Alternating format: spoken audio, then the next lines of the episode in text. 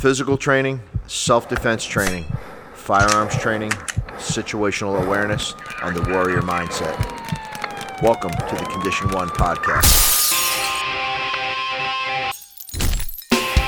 This is a podcast where we'll, podcast where we'll talking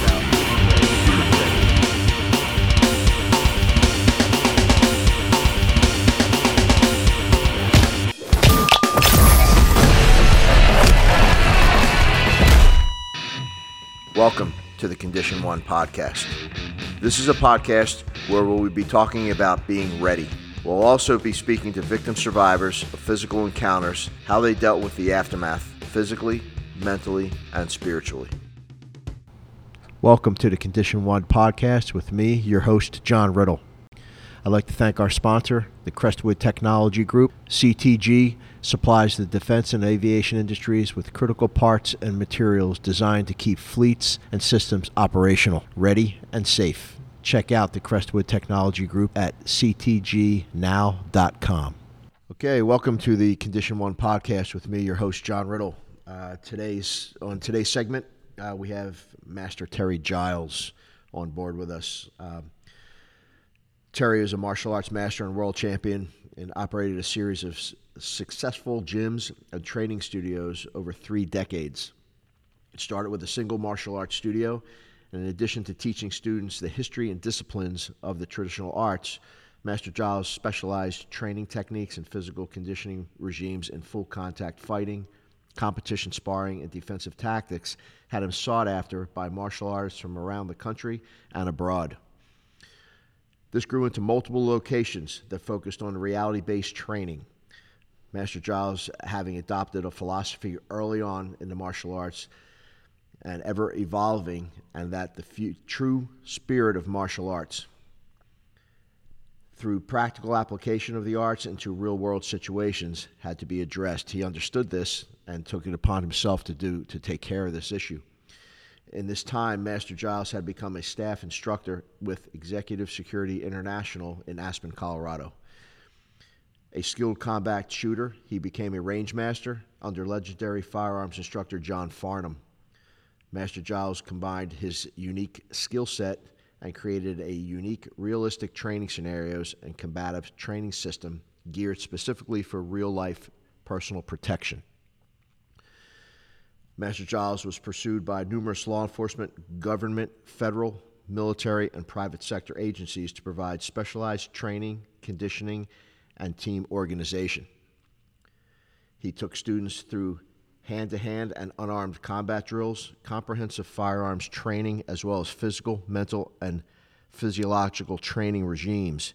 He expanded to include two weightlifting gyms that specialize in performance training for all sports. Terry became world renowned for his cross training ideas and innovations. His vast knowledge of performance nutrition and sport specific training drew athletes from all over the world. This all co- culminated into his vast last training facility, which occupied over 18,000 square feet and consisted of martial arts training, full powerlifting, bodybuilding training, nutritional counseling, and an extensive cross training and performance training. Wow. There's a lot of stuff there. And uh, I'm here to tell you, I've trained with Terry, I don't know, probably 12, 10, 12 years um, at his gym in weightlifting, bodybuilding, and also in the martial arts. Uh, he was my martial arts instructor. Um, I hold a black belt under Terry. And although I started dabbling in martial arts at the age of 16 um, up in and boxing in Philadelphia, where I grew up, uh, training with Terry really set the path for me and where I am today. So he he gave me a great foundation, and uh, we're going to talk about some of his philosophies today and what he's doing, and uh, it's going to be a very interesting show. So I want to welcome aboard Master Terry Giles. John, how are you? It's Good, good, man. to see you again, my brother. Good to see you. It's been a long time. it has too long. So, Terry, just to usually, uh, you know, we know each other. We know each other for a long time, and and uh, you know, through different ups and downs, and a lot of ups. some things we do and do not want to talk about. Uh, but an icebreaker question I usually have is uh, what is the first thing you do the, when you wake up in the morning? And what does your typical day look like? Well, I'm an early riser. I'm up at four or four thirty. Um, usually, I'll hit the bike, get some stationary bike training in just to get the cardio going. Um, usually, we'll we'll skip my morning meal, which is a that's an old age thing. I've just gotten into that habit of you know, I'm on the, I'm on the move, so uh, I'll eat a little bit later in the day, and then uh, my day now consists of I, I, I run a company that's uh, about a two hundred million dollar company, so it's um, it's pretty complex in all the moving parts. Um, you and I've talked about this before. I, I think I've carried my background from martial arts and and everything I've done into the business world, where I, I believe that um, maintaining good business is maintaining the good discipline that I had when I had all of my schools and gyms. Yeah, uh, and I remember kind of outside of just training with you, watching you, and you you were always dabbling in some other type of businesses, and which I thought was pretty impressive. Uh, and I think yeah, that's that's that was your learning phase maybe back in the early yeah. days, you know. Yeah, it was, John. I mean, it was. Um, and you know, it's funny being a being a martial artist and and being involved in the, the the scope of what that entailed. You know, learning and then teaching, opening schools, opening gyms. Um, you know, it, it's uh, you, know you're a school owner you're an instructor, and, and it can be an up and down industry, and so you always do things to make sure that you solidify what your future can be. And um, I, I think that it, again, it goes back to psychological discipline to follow through and hold yourself accountable, not just your students and the people around you that you're training, but hold yourself accountable. Absolutely. And I am learning that also as we go. You know, we've been open 12 years here. I've been teaching 12 years in my own school. Time is flying by. And yeah, the accountability for yourself, your students, and the business itself is really important to keep it up and keep it yeah. running you know uh, exactly so when did you start in mar- your martial arts training i was um, six or seven years old. Um, there was a, a, a korean uh, gentleman who had been sponsored by the church that i went to that was brought to this country. And um, through my association with uh, the family that was sponsoring him i got to sweep the karate studio every day. I got to clean the dirty towels. I got to wipe up sweat. And eventually I earned my place on the mat, and um, that evolved into by the time I was 16, um, earning my black belt. Um, I was uh, fortunate to study, study under YK Kim, OC Chun, PL Cho. I mean, just a countless group of people. And much like yourself, once I, I earned my rank, I felt that I had just scratched the surface of learning. And so I would take every opportunity to learn from anyone that I could because if if you take your mind as a canvas and you paint out just a little corner that's what you learn in 16 or 18 10 12 15 years of training. Right. And you've got this whole blank canvas that's still out there. So i was fortunate in my time um, that there were places like the academy the aspen academy of martial arts which was really just a giant tent where every year for three weeks, martial artists from all over the world would gather. And I got to meet with some really impressive people. It's how I came to know Bob Dugan and got involved with ESI. And, um, you know, through that, I got involved with people like um, Jack McGeorge, who was a Marine and also a, a Secret Service man uh, for Gerald Ford. And I got to meet Paul Ekman and David, all these guys that came from backgrounds that may not have been where I was headed, but they had something to do with where I was going. Gotcha. And mm-hmm. so I, I, I, looked at I, I looked at and you know from studying under me, I look at this is our life, right? So this mm-hmm. is not something we put on in the morning and we take off at night. The, right. This is not a pair of pants, right? Exactly. This, yeah. this is our life and you have people that go through life so one dimensionally and, and i know a lot of good martial artists and you and i have mutual friends that are very good martial artists many of them li- live and this is not a criticism but it's a one or two dimensional life I hope that I sh- that I shed on my students my philosophy of a three dimensional life. I know that you've gotten it. You're one of the students that I'm most proud of, and I'm not doing that as a blow and smoke thing. You have taken what you learned, and you've taken the solid platform, and and you learned like I did. You learned the basic foundation. There's a lot to be said for learning basic foundational martial arts, traditional martial arts. Absolutely. It teaches you discipline. It teaches you repetition. Mm-hmm. Um, then you moved into like I did, where I became I I I, I fought for many years in bare fist full contact kumite and was very successful. I trained fighters. Uh, I worked with points contact people.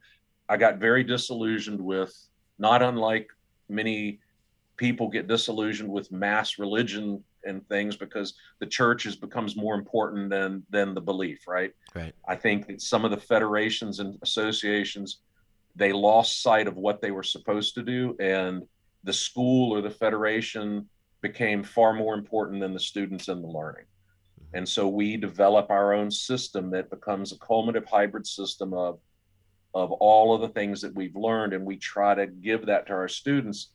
And then beyond that i saw that the martial arts was just one facet of personal protection.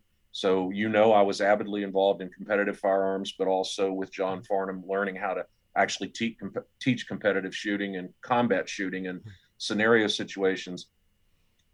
You know, I, seven championships as a race car driver, you know, uh, I, I, I think that, that if you don't know how to completely understand how to use your car as a weapon or to use escape and evasion driving as a technique in your livelihood as a person who protects people or protects your family, you're missing another part of that um, solution. Let's sure. say. Absolutely, I agree, hundred percent. Yeah, yeah.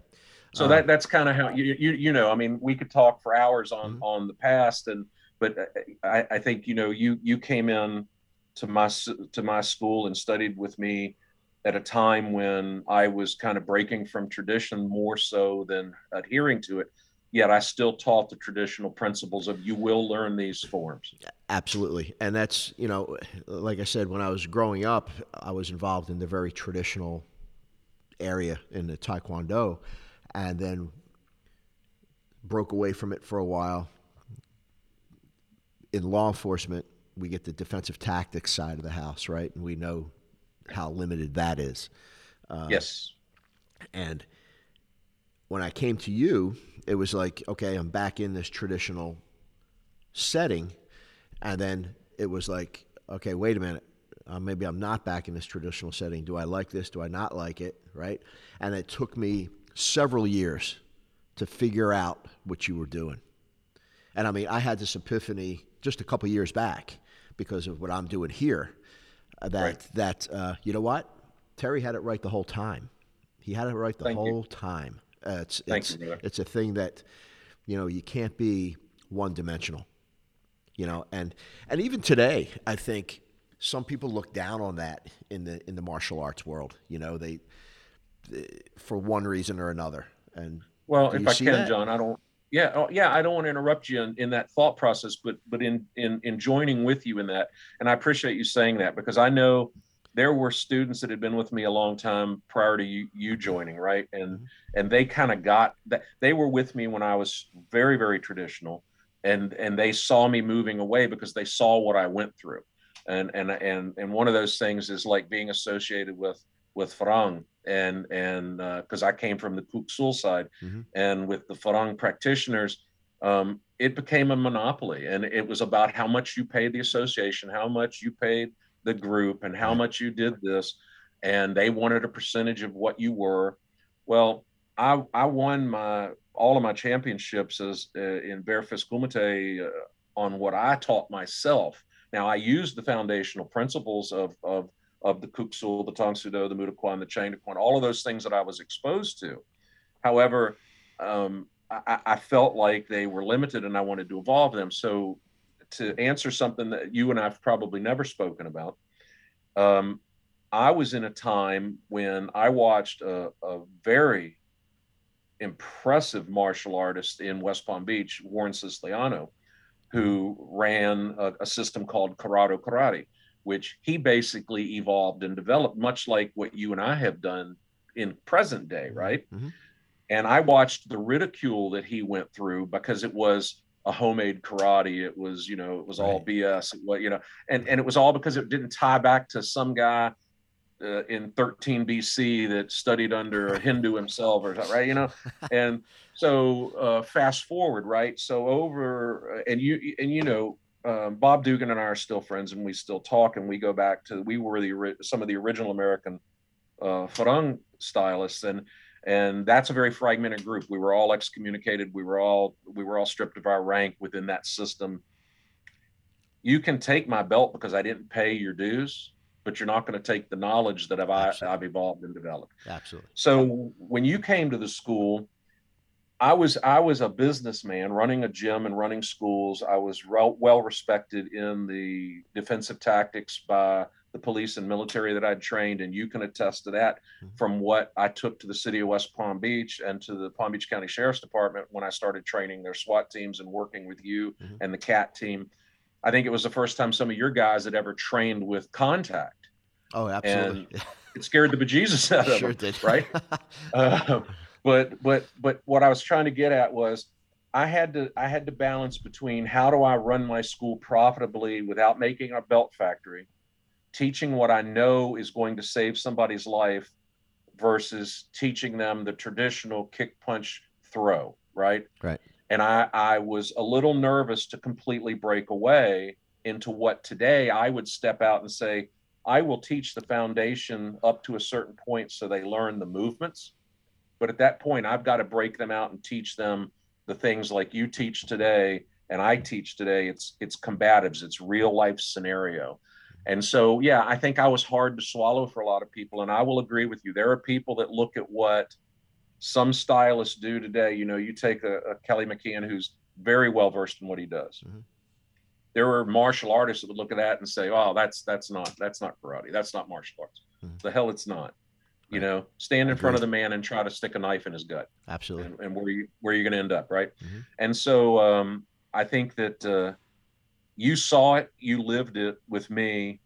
The students that I, the, the the few students that I still train today, or that I'll work with, um, mainly I do, you know, like you know, I'll, I'll come in and do a seminar and talk about uh, practical application, and I really like to talk about the totality of the mindset being go. three dimensional in everything you do.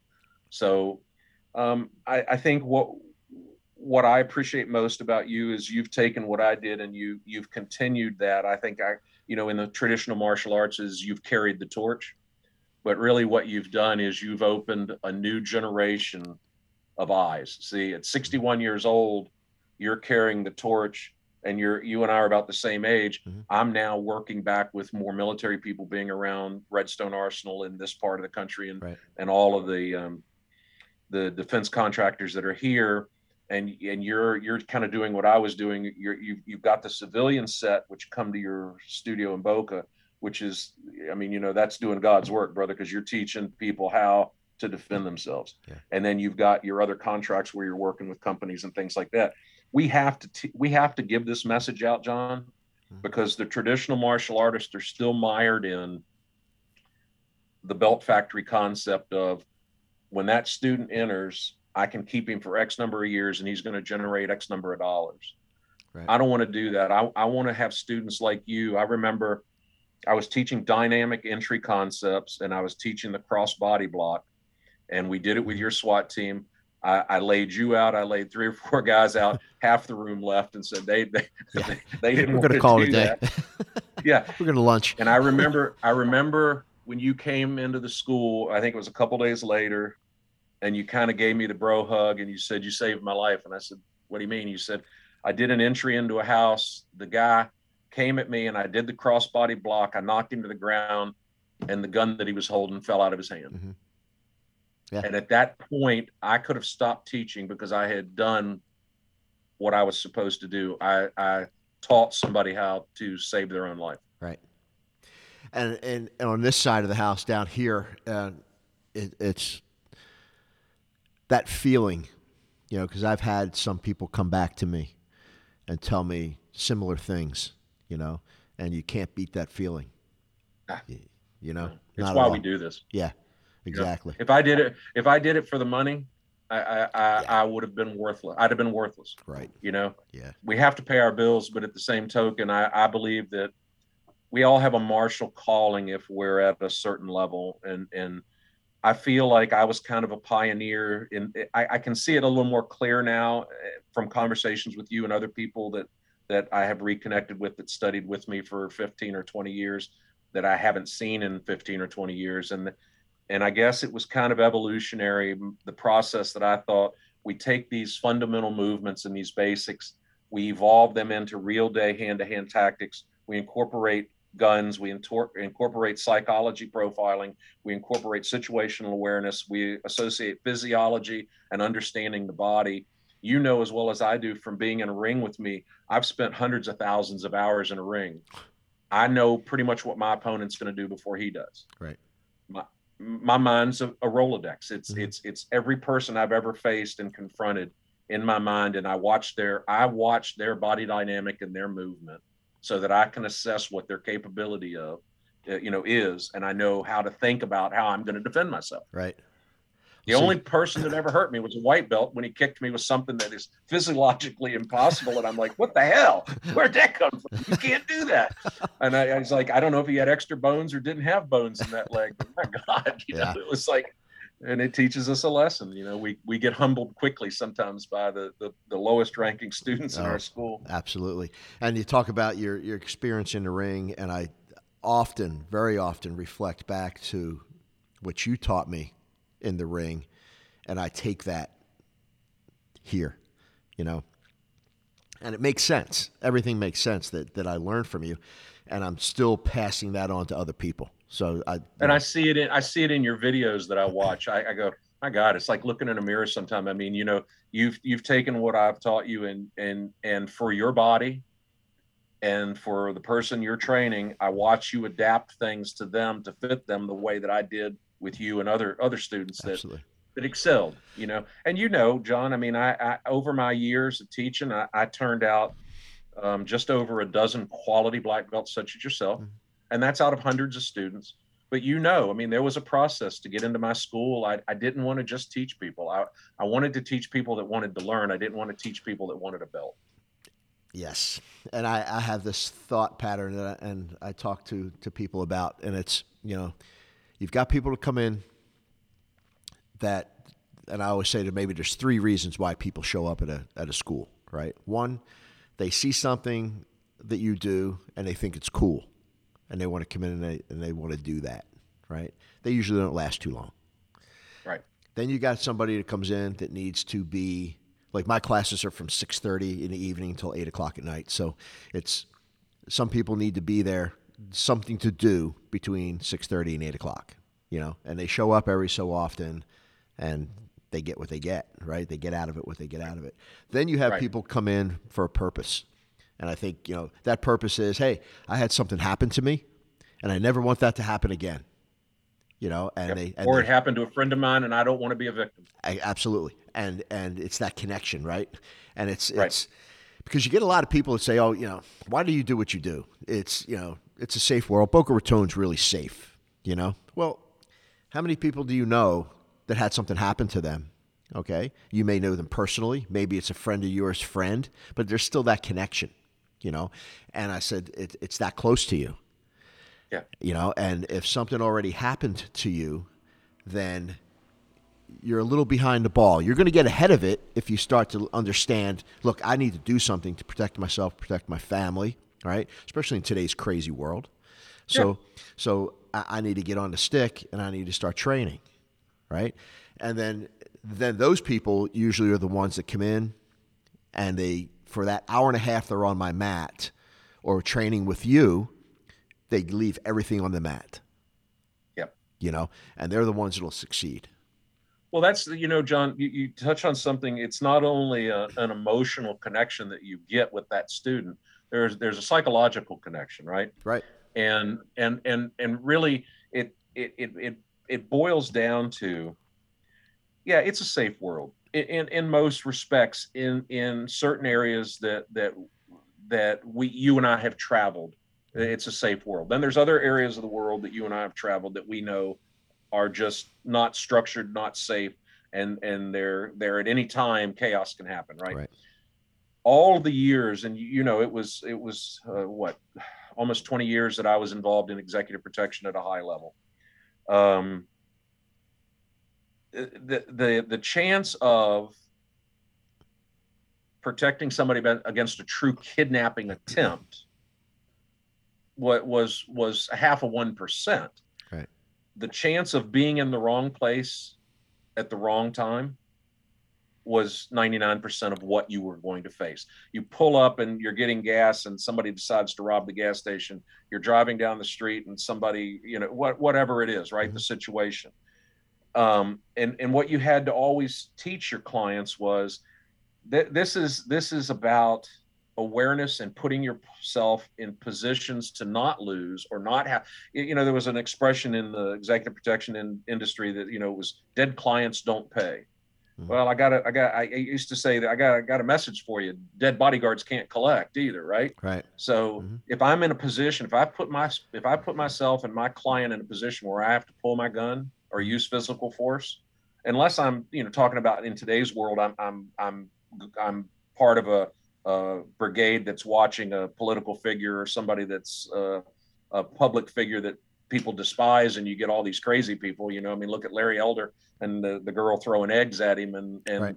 then mm-hmm. he, he had he had really not if you watch that there wasn't much protection around him and you got all these people then in the street that start posturing mm-hmm. that could have could become a very dangerous situation Absolutely. yeah and it goes back to where was the observational psychology? Where was the situational awareness? And that's what i think if we get those emotional bonds and those psychological bonds with those few students and it's a few students mm-hmm. we can get them to understand there's three dimensions to this world and not the one you know you get the guy that comes in and he's a great kicker great puncher and a great fighter. That that's only part of it it, you, you've got to be able to have all of the other. You've got to have this. Absolutely. If you don't have that, you're lost, brother. Uh, I mean, and you, 100%. you know, yeah, you know, 100%. And, and I, how many, how many good fighters did you see get in the ring with me? And in mm-hmm. 25 or 30 seconds, I've dissected them to the point where they're like, man, this is crazy. Well, you came in with the wrong mindset. Yeah. You came in thinking you were going to kick my ass. That, mm-hmm. that wasn't going to happen. Yeah. I believe you know? the mindset, and I talk to people every day about mindset, you know, and survival mindset uh, out on the street, right? And it's, it's, look, 28 years in law enforcement and being able to look at people and be able to read their body language, you know, and yep. uh, and understand that he may be a threat. Uh, you know, how do I now? I start looking at this, and I how do I dissect this now, and either make space, leave, or if I can't, now I've got to get combative uh, you have to look at the body. You have to look at that person's body and understand Absolutely. where they are. Um, and that's a big part of what we what I teach here.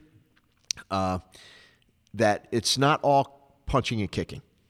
You know, it's it's not. It's really not. It's you know, you got to get people to start thinking about what they're going to do. Why are they in the place they are, right? And then be able to think about okay, if I'm here and I see this, I have options. You know, so if you're not using this, you're going to get caught. You're going to get yeah. caught. And at a young age uh, in law enforcement, I got caught a couple times before yep. learning that hey, you know, use this. This is the yep. first thing. This is 90 95%. I'm going to lean that a little high, but I think 95% is is this. The rest oh, of it, absolutely, you know, yeah. And, and yeah, because you got to remember that's also your reference center, right? That's your library. Right. Not only are you using it for thought, you're using it for recall. Mm-hmm. You know, how does a person like this usually move? What is the situation? I've got this. This is there. The street signs there. This is that. That's that. That. Okay, so so you and I are talking about defending ourselves, right? So now let's put the um, let's put the burden of now I've got my wife, girlfriend, my sister, my mother, mm-hmm. or I've got my family. So not only do I have to contain this initial area of confrontation for myself, mm-hmm. I have to protect things that are not part of my appendage. You know, these things aren't attached to me, right? And they're going to move about and do. Mm-hmm. And um, you know, there were situations where we were contracted to to um, um, get people out of bad situations, and I'll put it that way. Um, and I can remember how many hours we would put into the dynamic of not only the entry or the approach, but once we had the person that we had to have out of a situation and we neutralize, let's say, the bad guys, right? I don't know how that person's going to react. So not only do I have to contain that person, contain the combatives, I've, I've got to also understand the psychology of this person that we're supposed to carry to safety. Right. And that creates a whole nother set of Dynamic. nightmares. Right. Yeah, it does. It's it, it you know, it's like it's like rescuing a drowning person and that person out of fear or just reflex starts to drown you. Right. Right. Mhm. And so there's so much that goes in the, to the the psychology of self-defense that honestly I felt no longer did the traditional methods of training, other than teaching the foundational principles, I felt that we as a society moved past the demand, right? We we it it became a greater threat on so many different levels that if we didn't start to address the psychological side of self-defense, the physical side of our own bodies, the physiology of understanding our opponents, and all of how to capture our surroundings to use to our benefit as weapons, then we were really just pounding sand. I mean, I, I and, and so Right on. that's where you you know you came into my philosophy of teaching right about that time and i think that um you know since since and you, you and i haven't had a whole lot of time other than some you know i pass by and wave and we have a text or something Sure. we haven't spent much time on the mat together i i, I believe that my life experiences has taught me further evolution right so um I, even even in, in in how i how i handle and teach firearms um with when i got my right eye injury and i had to get out of a race car and i never you know i was so wrapped up in that right? I was so one dimensional in my life at that point because that was that was what my life was becoming right? Mhm. um, i was running businesses off of it and I, and I was successful at it. And i realized wow this this um, depth perception and this loss of peripheral vision has affected my shooting. Hmm. now it's affected my hand to hand and my observational ability to see outside the realm of my safety space. I had to relearn a lot of things. And so i i, I guess in some way i was fortunate. I look at it as a gift today and i didn't then. Um, but it had me go back through how do you teach something to an old dog? How do you teach those new tricks right, Right. so i had to re-educate myself. Mhm. and through that i came up with some different teaching principles that helped me learn. Um, i can shoot as good left-handed as i can right-handed. I i can i can understand depth perception because i now position my body with my what has become my weak vision side back so that i get a better peripheral out of my left eye. I mean you have to learn these things man. Sure. Hey you we're not getting younger I used to, I, I could get, I remember, you remember Mark Juckett, my sparring partner, who was actually one of Warren Siciliano's, you know, I mean, he, well, it was 6'5, 280 pounds. Mhm. And he and I would get in the ring and bang each other for about two and a half hours. I don't care who you are, it hurts, right? Sure. Yeah. I, I'd be up the next morning at 4.30 and in the gym working out. Mhm. If I got in the ring and he and I did that today, I'll see you in six months, brother. that stuff hurts. That's so true. That's so true. Now, talking about your your philosophies and what you just talked about about how you are adapting your body now to uh, where you might have to take it later. Okay, uh, Right. how do you teach those philosophies to students coming in? Okay, so it goes back to I, I, I'm going to take on a dozen students today, and, in the course of the first few days, I'm going to wash probably eight. At the end of the first week, there'll be two. There'll be one person that truly has that desire to learn the philosophy, learn the way, and understand. That's the person that that I'll spend the time teaching. Okay, so I mean, I, I think there's a weeding process, unfortunately Right.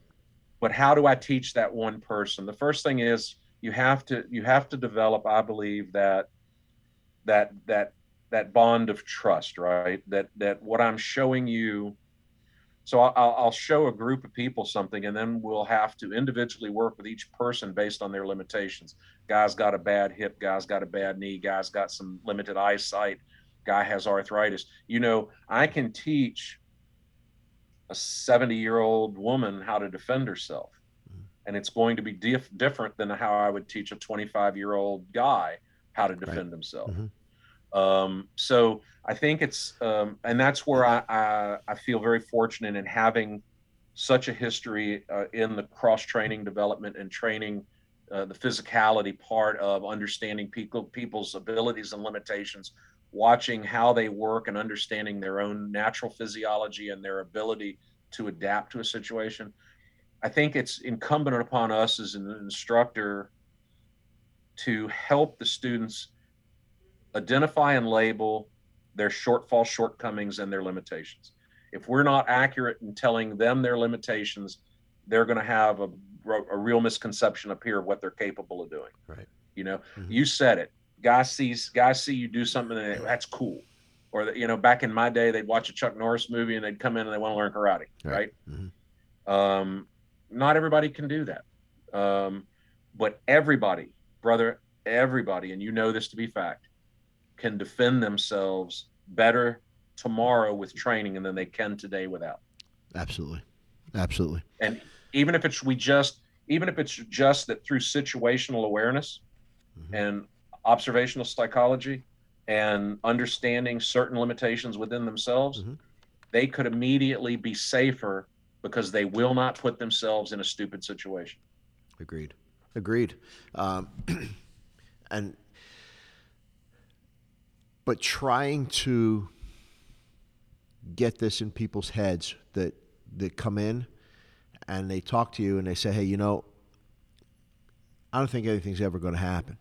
You know, you know, you've dealt with these people, I'm sure. You know, I, I deal with it every day. I hear it every day. Oh, nothing's going to happen. You know, we live in a nice city. Everything's cool. You know, but the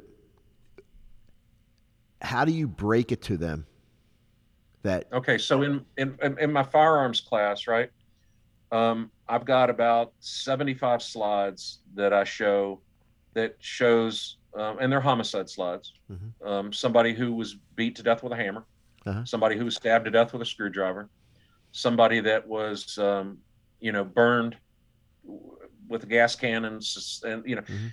and and and basically the storyline is if you have a weapon and, and you you saw me do this with one of your city of west palm beach brethren once when uh um when I, i'll just use initials when jj said there's no way that you can get to me you can't cover 21 feet and, I, and he had his gun pointed at me and and I, I took the slide off his 92f beretta Mhm. before he could drop the hammer Mhm. and i covered 21 feet right, Right. what was i i was uh um at that time when i was powerlifting and teaching i was 290 pounds Yeah. 285 yeah. pounds Mhm. and he thought there's no way a big man's going to move that fast right so I, I i illustrate to people when they see me move and they're like wow big guy moves fast and then you show them these slides and say i know you think because you have a gun or you've got a little bit of training that a, a guy with a screwdriver can't hurt you. Mhm. and then i show them certain news stories that i pull out of the news that are simple things. The guy that was living across the street from this family and this guy had done flakka and he goes over there and he's murdering the family and he goes and he's just trying to be a good samaritan. Next thing he knows he's laying down in the front yard being stabbed in the stomach with a fork right? Yeah. i mean whoever whoever would have thought right?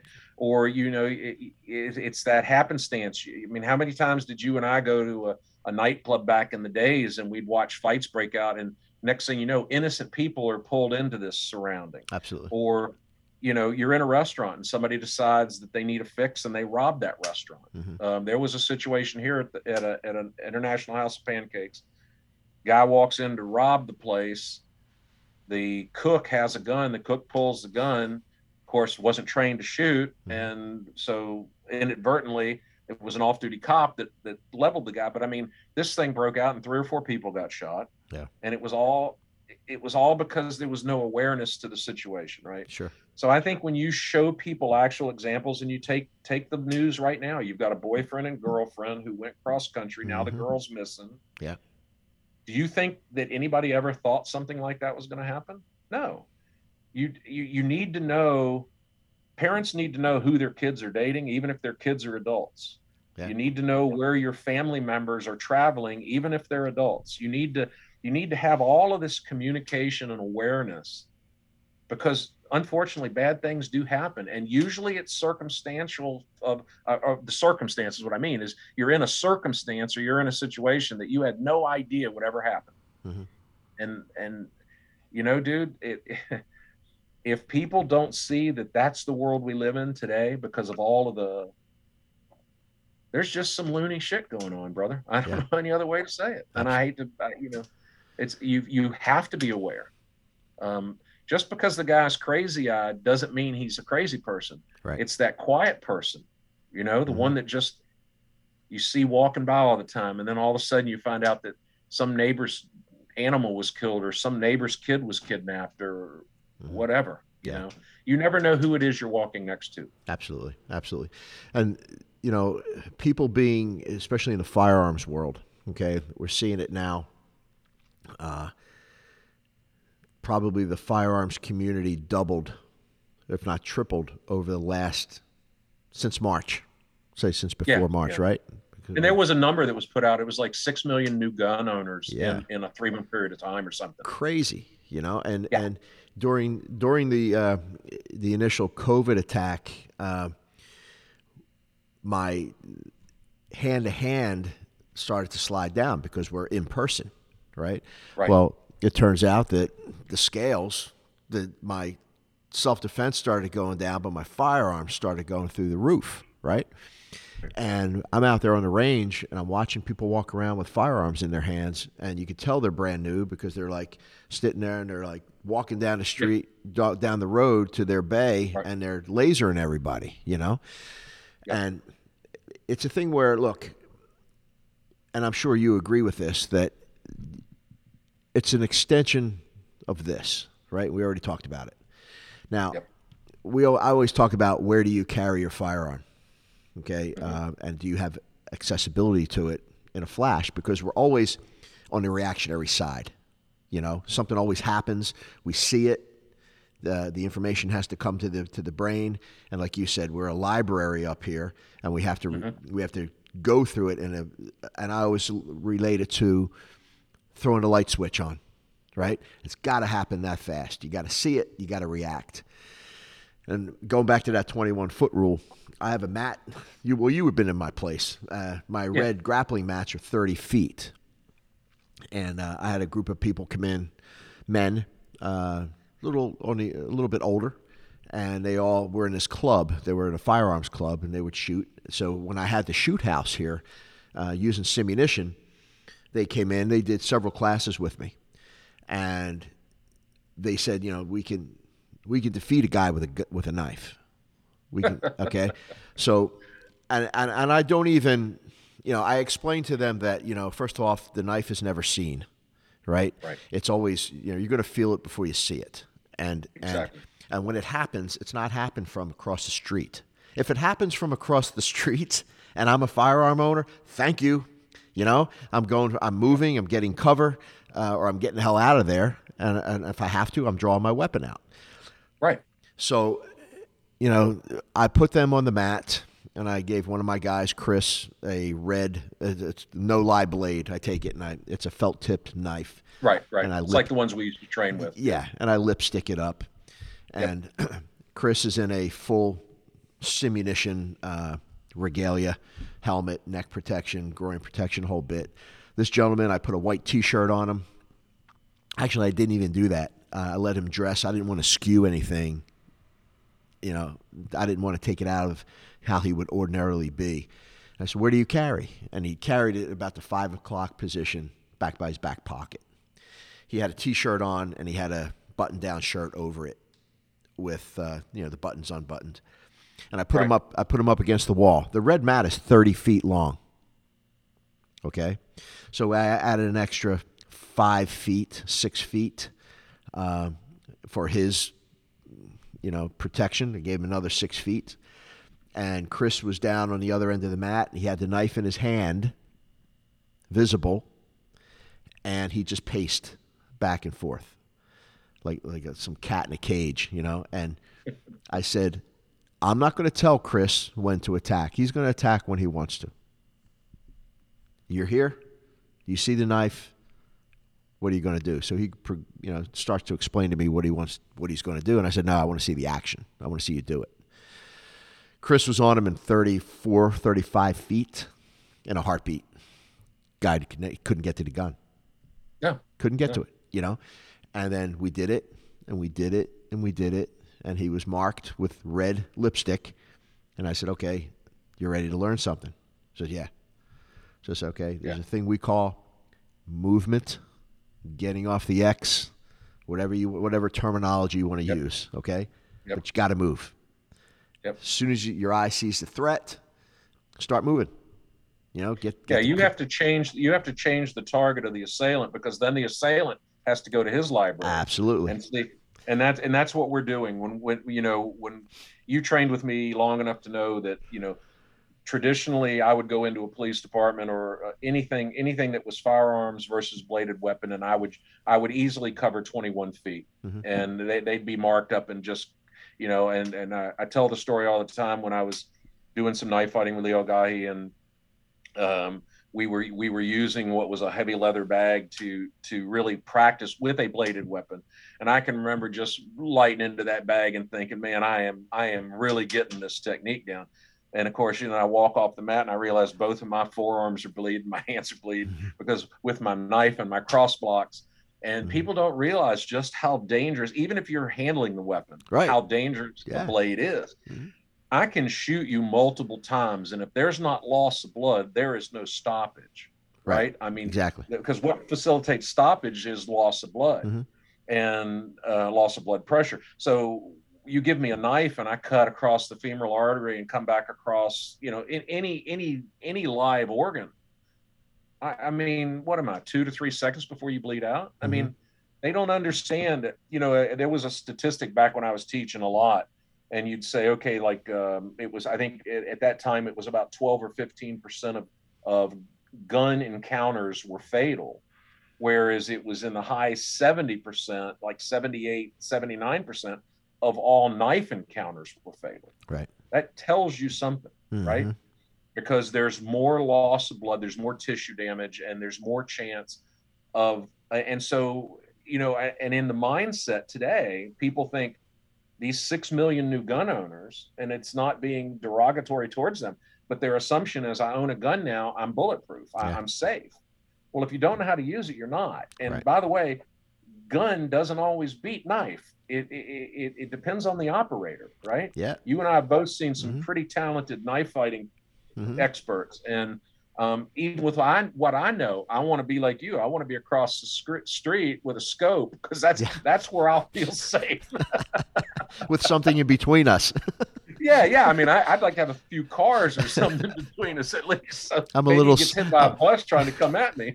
I'm a little slower today, you know. So yeah but it's that mindset john where you know it's it's i look i i i, I support people buying guns and owning guns i i say that if you're going to buy a gun please go to a class please you know you know you know back in the day when there was no requirement other than a two hour safety course and you could get your concealed weapons permit mine consisted of six hours of classroom and 12 hours of range time i didn't feel good set, putting my name on anybody's concealed weapons uh, certificate you Mhm. know to them to apply to the state i didn't want to give them a certificate of completion i wanted to know that they knew how to use a gun Yeah. because i didn't want them shooting somebody in their family or shooting themselves i mean Absolutely. come on let's be real yeah, and, there's um, people doing classes today that are, that are an hour. I can't. I just You you know? know, look. Um, I, I I- live in an area where you know we've got the arsenal, we've got all this um, these defense contractors and aerospace, and I'm not that far from Royal Range, which is in Nashville. And Royal Range is a real. I don't know if you've ever. You need to look the facility up. Cool Mhm. facility. Uh, it, old movie theater, so they can bring cars in. They can do all this Nice. and their new gun owners program is really cool. It's like six hours. I mean, you can't. There's no there's no easy way to get a concealed weapons permit in the state of Tennessee or you know, and, and so I, I, I always refer people that I know here in Alabama that get a gun and they say, "Will you train me?" I said, I, I set up. I'm very fortunate. Uh, when I first got here, I met a guy from my competitive shooting days that actually has ha, has a trap and skeet and a hunting range up here. You know, he's so he's got uh, hundreds of acres. He's got uh, he throws international um, uh, sporting clays and things like that. He's got trap and skeet houses. Um, he allowed me to put in a hundred target steel range, uh, nice. combatives, you know, a, cool. a, a, really nice combat shooting range, right? Mm-hmm. And so I do scenario stuff there, and the FBI's moved in, and the DEA's moved in here. That new facilities in Huntsville, and um, they've gone out and shot the range, and they're constantly complaining because they shoot 47s and 50s, and they tell him the range is too hard and blah blah blah. And I'm like, it goes back to the discipline, right? Right. If if you shoot a 47, I can go out there with the, with a bad eye, shoot it left-handed, and shoot a 97. Now, granted, I set it up, but you can change it. it it's it's about it's about acquiring a target, right? It's a it's about acquiring the sight picture mm-hmm. and trigger manipulation. It, it's a fundamental. Yeah. So if you're shooting a 47 today, is it because the course is hard, or you don't know how to shoot? Mm-hmm. I mean, I asked that question. Sure. And I, you know, they get rah, rah, rah, rah. Well, look, come on. You know, you, you want to call yourself a qualified federal firearms instructor, then then know what you're doing wrong. I I, I worked with a guy at a range and and I was teaching some, and I, and I, I saw how they were shooting, and I, I look, I mean, this is this person I had worked with a long time, and and I'd seen him shoot other things, and this was a new gun, and so I took the gun and I shot it, and I was like, wow. Went over to the range master, and I said, out of respect, right? I said, could you drift this front sight for me? I mean, this rear sight for me slightly, because the front sight where it's sitting in in the position, I need you to drift. Guy goes over, and he's like, you know, it took 20 minutes to shoot four rounds at nine yards and said there was nothing wrong with the sight. And I'm like, okay. So I ran the target all the way back out to 25 yards. I aimed high right so that I could adjust it with my mm-hmm. vision. Right. And I put nine through the same hole. And I said, yeah, you're right. It must be me. And he kind of looked, you know, dejected because, and it's like, it's it's real simple. Don't allow your ego to stand in front of your own knowledge, right? Or what mm-hmm. you're going to learn. And I think so many people today they'll stand in front. They're just so dead set that well, I, I know I know John's teaching this, but I know this. And instead of opening their mind to what you're teaching, and and learning what information they can, they may not learn anything, or they may learn 10% or 90% or 80%. But the fact that they've already shut down because they already know it Right. Their ego is not allowing them to expand their knowledge base. So basically, brother, their library is closed. Yes. They've got every book they need for the rest mm-hmm. of their life. Yep. That's a dangerous situation right there. Yeah, I've come across a few of those, and when yeah. time when a time comes to show on the range, what they show yeah. and what they talk about are two different things. Well, know, but also, you know, it's it's in defensive tactics too, brother. Sure. You've seen that, right? Oh, absolutely. You know, I, I see it a lot. I mean, I, I I talk to guys that were you know, and and I have a high regard for a lot of the special teams and forces because you know I had some relationships and and um, so I, I, have a high regard. Um, but I can tell you this: you're not going to walk into a a, a, um, a conference or a class or a seminar I'm teaching, and because you because you happen to have a certain insignia pinned on your coat, mm-hmm. do I think that you know everything there is to know? Exactly. Um, Exactly. Because I, I, was around when they built some of those systems mm-hmm. and I watched how those systems have degraded. I've got some guys that are local operators now that um, were part of the, the group that, that have, have had flown in and helped liberate some of the Americans left behind in, in mm-hmm. Afghanistan. And um, we went through some very specific conversations and training. And it was amazing to me what they've done with some of the modern hardware, these um, these these step draw uh, holsters that are hanging down by their knee and yeah. and di- different rigs that come on man those are not practical for what you are going into right. today and a lot of that them aren't even great... worn properly exactly and so and these are guys that i, I like i say are highly skilled mm-hmm. but they were going into a very specific situation and what they were doing was carrying obsolete information into a new scenario. And you know as well as I do, we have to assess every scenario the best we can when we're when we're pre-training for it. Mm-hmm. And and again, we can only pre-train for a scenario so much because somehow, some way, something's going to be different when it actually falls down to real life. Yeah, Murphy. Exactly. Exactly. All right, man. So, are you training people these days? I mean, how, I, I, how often? I'm, um, I'm training. I'm training some instructors. Um, Okay. That's what I'm doing. I mean, I, I I'm um, um, I, I'm more. I'm more. Um, I, I guess I, I say it's more of a consultant role to their program to help them be better, whether it's helping them with teaching observational psychology, teaching physiology, teaching actual combative sequences, Okay. or teaching firearms. I mean, you know, that's today it's more about me teaching instructors to be better instructors. I think I can touch more people that way than teaching a handful of people. Now I got a few, I got a handful of people that every once in a while, I don't know whether I feel like I need to get beat up or they need to get beat up and we'll throw each other around a little bit. But Okay. it's um Cool. it- it- what I do now is I, I love to you know come to a school like your I, it's got to be a it's got to be a place that I respect the instructor Mhm. it's got to be a school that I believe is teaching real life Mhm. and I, I love going to those places and doing a one or two day seminar and and and hopefully people glean the philosophy and the mindset and what it does is it reinforces what you're already teaching Mhm. and it gives them a perspective because a lot of times as an instructor you know as people learn more they start to venture out right they want to Mhm. know more they want to it's really good when their core instructor or their foundational instructor gets reinforced by by just something that somebody else teaches and they go wow that's that's what he's been saying all along Okay. you know and and i know we share like principles and like minds but that that's kind of what i'm doing now i, I try to stay you know i try to stay ahead of my own injuries and and Sure. uh, Sure. stay ahead of my own old age. I don't want to ever be i don't ever want to be complacent because i believe all that i've learned over my 61 years has brought me to where i am today. And i i know i know what i've done and what i've helped do. And and i know the impact i've had on the martial arts world in certain realms. And i want to continue that. And i was i, I thought for a while i was ready to walk away. Mhm. and i was and you know for Mhm. for a period of time i did and a lot of it was more because of situational just being fed up with certain Things. things, Yeah. Get you. Yeah. I get you. I get you. All right. If uh, somebody wanted to reach out to you, how can they how can they get in touch with you?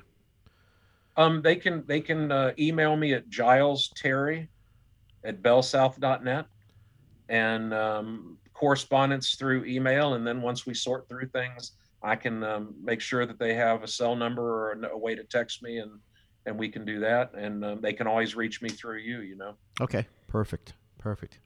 All right, man. Uh, we're gonna wrap this up, and I definitely want to have you back on because I, uh, I would love it. You know, we can we can. Uh, I, I think we'd spend a little less time catching up, maybe, and, and and give out some some information that would be helpful to your students and to your Absolutely. podcast watchers. Yeah. Um, but I'm, you know, John, like I said, and I said it before, you're one of the the few students that um, that have carried the torch in a manner that I was intending to go. I've had guys that have gone on. You remember Chris Mansell from Texas? He went Mhm. on and and won some full contact and, and point fighting championships Mhm. and stuff. And there's um, there's other people that that did what they did, whether they taught or opened schools and they went traditional.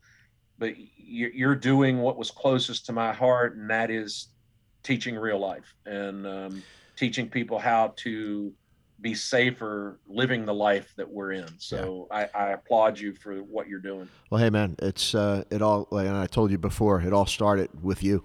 You know, it all started with you, and uh, And I I'm- appreciate I'm grateful for uh, you know the instruction over the years, and uh, and I will keep passing this torch as for long as I can. You know. That's that's that's what we're supposed to do, brother. I look Yep. forward to to not only seeing you in person, but being on the mat with you sometime. I don't know about that. My ribs still hurt. Come on. Come on, man. I'm getting old, man. I'm getting slow. That's what I tell them all. yeah, I'm sure. You're still the biggest guy and the fastest guy I know for your size. So I just tell them, you know, the worst part about getting old, it's like the more the, the older dynamite gets, the more unstable it yeah, becomes. exactly. That's the truth.